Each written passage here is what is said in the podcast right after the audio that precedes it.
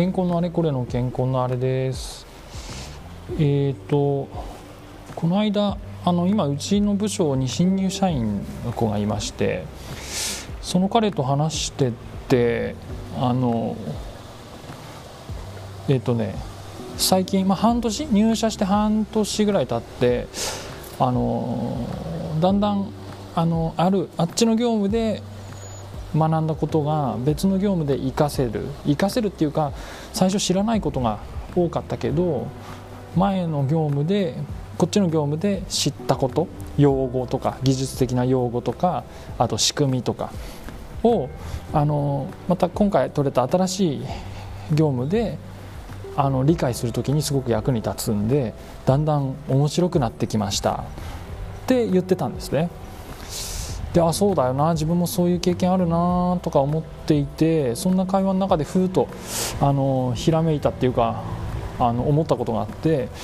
あの学校の勉強って勉強っていうかテストとかってカンニングしちゃいけないじゃないですか。だけどあの仕事はカンニングしないといけないんですよね。あの自分の頭に入っていることだけで仕事をするってできないしやるべきじゃないちゃんと根拠とかどこに書いてあるかとかあるいはどんな事例があるかとか調べて調べたものをアウトプットするっていうことが求められるんですよねそれって結構勉強と仕事の違いだなって思ったっていう話なんですけど。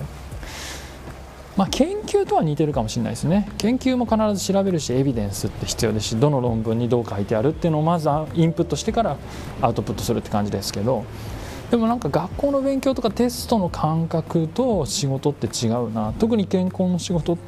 てルーチンワークではないので個々の業務の個別の課題に対してどうするか。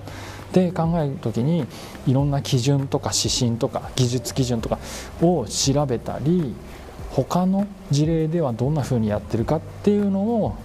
あの調べたりして妥当性を担保する。この事例でこんなふうにやっててうまくいってるから今回もこれを採用したい。とか技術基準でこう書いてあるからこの式を使って計算するとこんなふうに値がなるからこうしたい。とかでそれはテストみたいに覚えてる必要があるわけじゃなくて調べられることが大事なんですよね。あそこに書いてあるから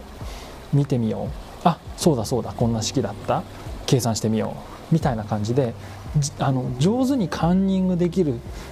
スキルみたいなものが求められるなと思ってあなんかこの違いが面白いな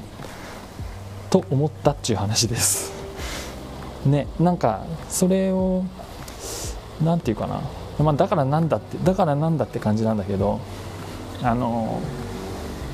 そういうことです。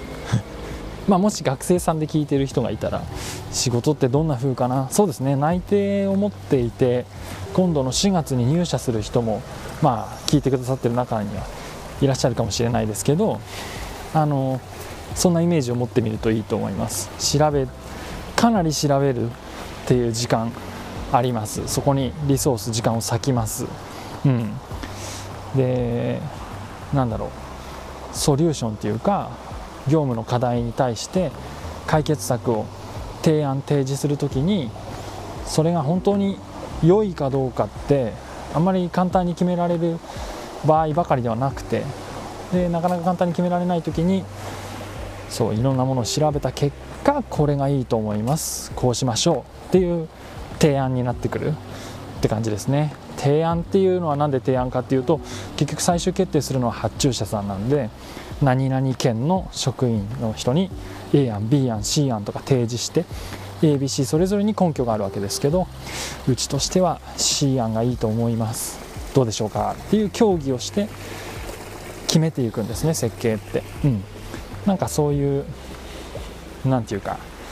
そういう感じ。やっぱ勉強と違うなって思った。という話でした、え短いけど今日はここまでです、え最後まで聞いていただきありがとうございました。